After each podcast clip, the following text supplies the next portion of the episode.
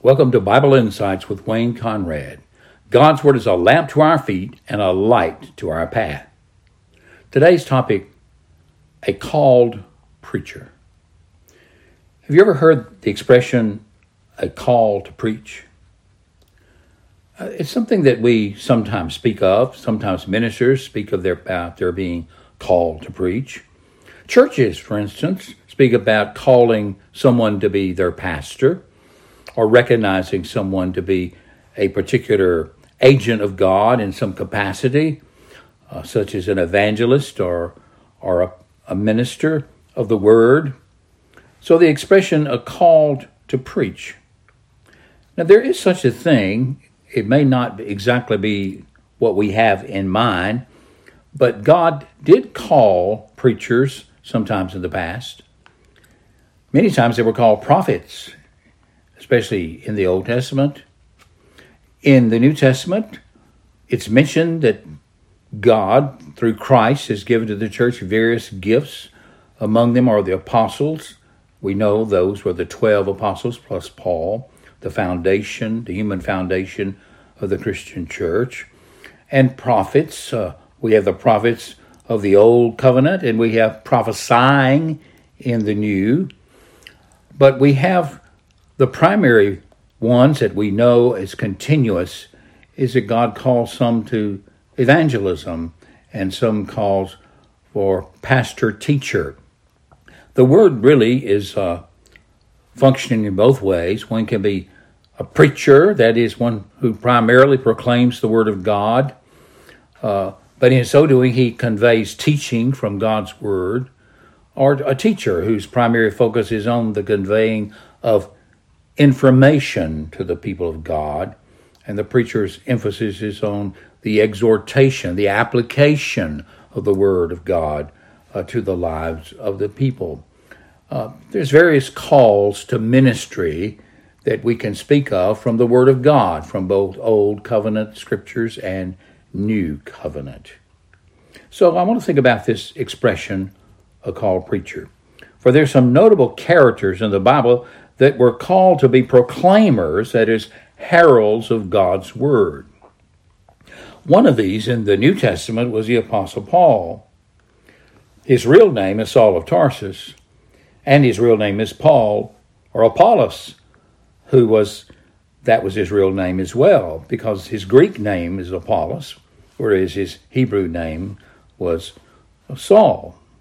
So the Apostle Paul relates his calling on the day of his conversion to the Messiah, Jesus, in Acts 26.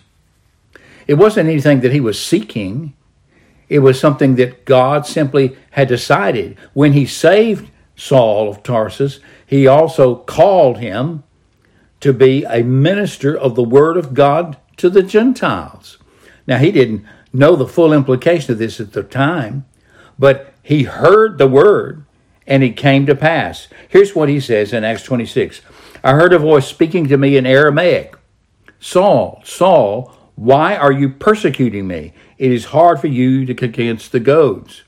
And I ask, Who are you, Lord? Now, Paul is giving his testimony before King Agrippa. And he goes on, the Lord replied to Saul, I'm Jesus, the one you are persecuting. But get up and stand on your feet, for I've appeared to you for this purpose, to appoint you as a servant and a witness of what you have seen and will see of me. I will rescue you from your people and from the Gentiles. I'm sending you to them to open their eyes so that they may turn from darkness to light, from the power of Satan to God, that they might receive forgiveness of sins and a share among those who are sanctified by faith in me. So then, King Agrippa, I was not disobedient to the heavenly vision.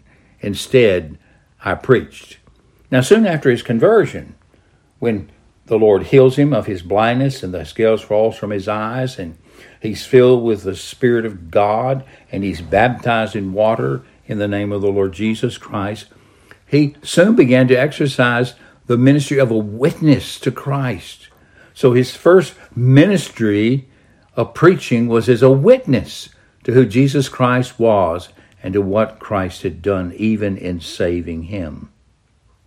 Now, Paul's young friend a younger believer named Timothy, also had a call to preach. And Paul writes about that in 1 Timothy chapter 4, verses 1 through 5. This is what he says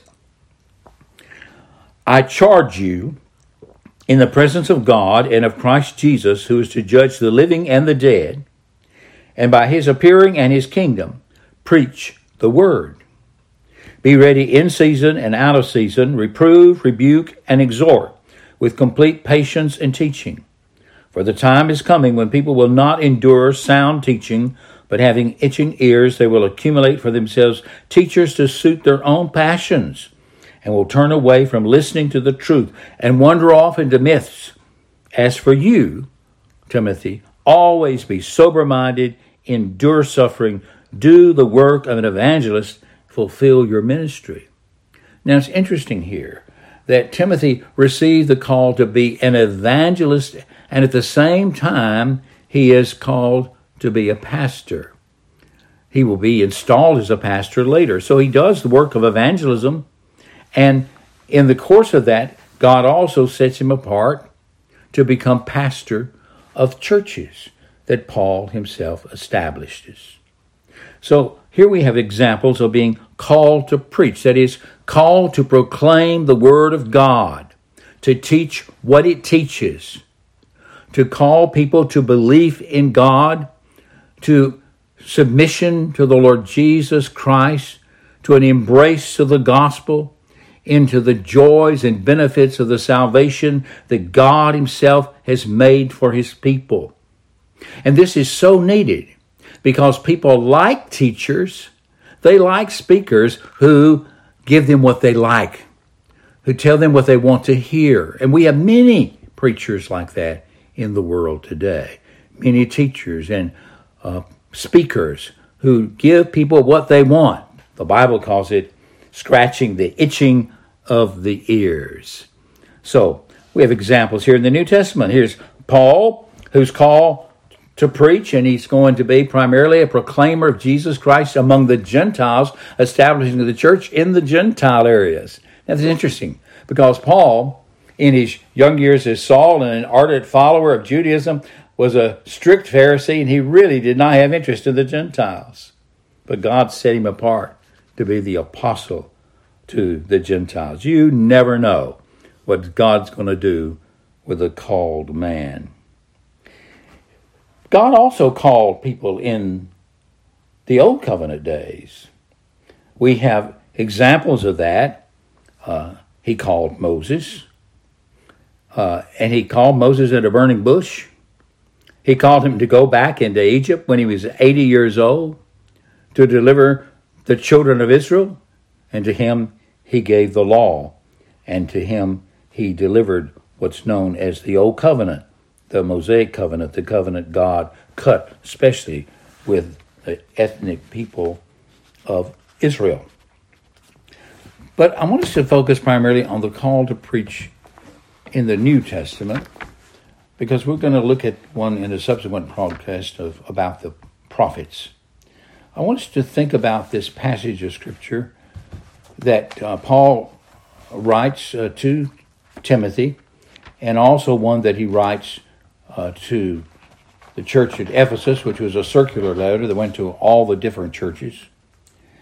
He told us uh, in the letter to the Ephesians that the resurrected and ascended Lord Jesus Christ gives gifts to his people, to his church, and those gifts consist of men uh, who are called some are called to be apostles, some prophets, some evangelists, some pastors and teachers to equip the saints for the work of ministry to build up the body of Christ until we all reach the unity in the faith and the knowledge of God's Son, growing into maturity with a stature measured by Christ's fullness.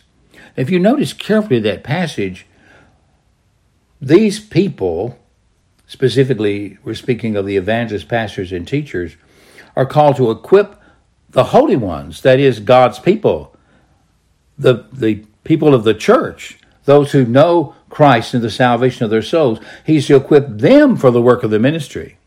So these are special people within the body, they're called to equip the other members of the body to do the work of ministry.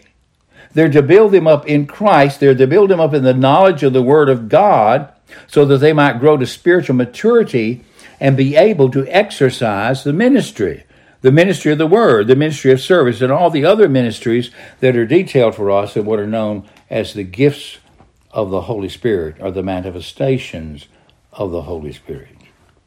Uh, then think of this passage uh, that Paul writes to, to Timothy himself. If you want to, to think about the fact, am, am I one who maybe God is tapping to be a called preacher that is set aside for the task in some avenue of proclaiming with some consistency uh, the Word of God as a teacher of the Word, as a preacher of the Word in the ministry of the church and in the ministry uh, to outsiders. The one to outsiders is that which would be an evangelist, and those that are ministering inside are those who are shepherds. They are pastors. Well, pastor is a shepherd. He's also known as an elder. He's also known as an overseer, and the old English word for overseer is that of a bishop. The Bible uses these terms interchangeably. So, a pastor, a shepherd, uh, the elder, the teaching elder, the preaching, uh, teaching elder of the church or churches, but here's what Paul says in the qualifications. If you want to be an overseer, if you desire the work of a ministry, then this is what Paul writes. This saying is trustworthy. So it's a saying. He didn't make it up. It's a saying that's received as a truth and taught among the churches. If anyone aspires to be an overseer, aspires to be a bishop, uh, a pastor, uh, a teaching, preaching elder, then he desires a good work. So, the very first thing one must consider is this aspect of aspiration. Do you desire, do you aspire to be one who engages in the work of the Word of God as a special ministry of teaching and preaching within the church, then you desire a noble work. That's a great desire. And God gives us such desire so that He might fulfill those desires. But you also must understand that if God gives you a desire for the office, then He'd also give you the gifting for the office. Because the desire and the gifting must go together because if one is to be an elder in the church, we are told a lot of character that they must have, but here's one thing that they must have ability to teach others. Okay? They must have the ability to manage, they must have the ability to teach, as well as they must one who has self control. Now, these are some of the qualifications that are laid down, but this matter of desire is very important. But you know, desire can come in a lot of different flavors. We can desire an office or a thing because we want the praises of people. We can desire things uh, so that it can be measured and we can feel good about ourselves on some kind of objective measure of success.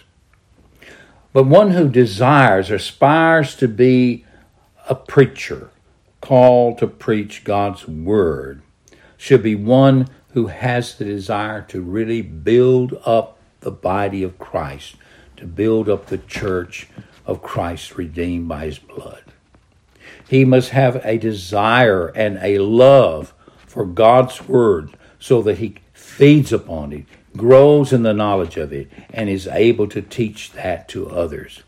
He must have a love and a desire for the people of God, to see them grow in the likeness of Christ, to help them in their struggles of sanctification, to help them when they fall down, to come alongside of them as the shepherd that he must be, just like our Lord Jesus, that can lift them up when they have fallen.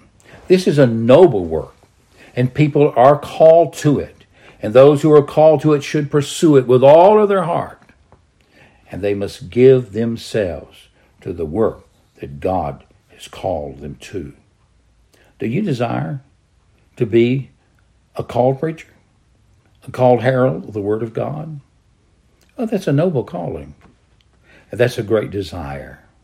So, what must you do about it? Well, you must pray. You must seek the face of God, and you must seek the heart of God, so that He will impart into you His heart for His people, so that from that overflow you can minister as you should to the people of God.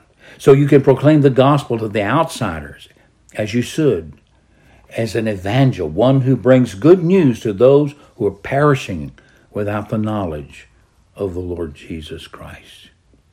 You should seek him face in prayer. You should seek his truth in the word. And you should seek to qualify yourself as best you can to be an able administrator of the word of God, rightly discerning, understanding teaching and applying the Word of God to the hearts and lives of people. This has been Wayne Conrad with Bible Insights.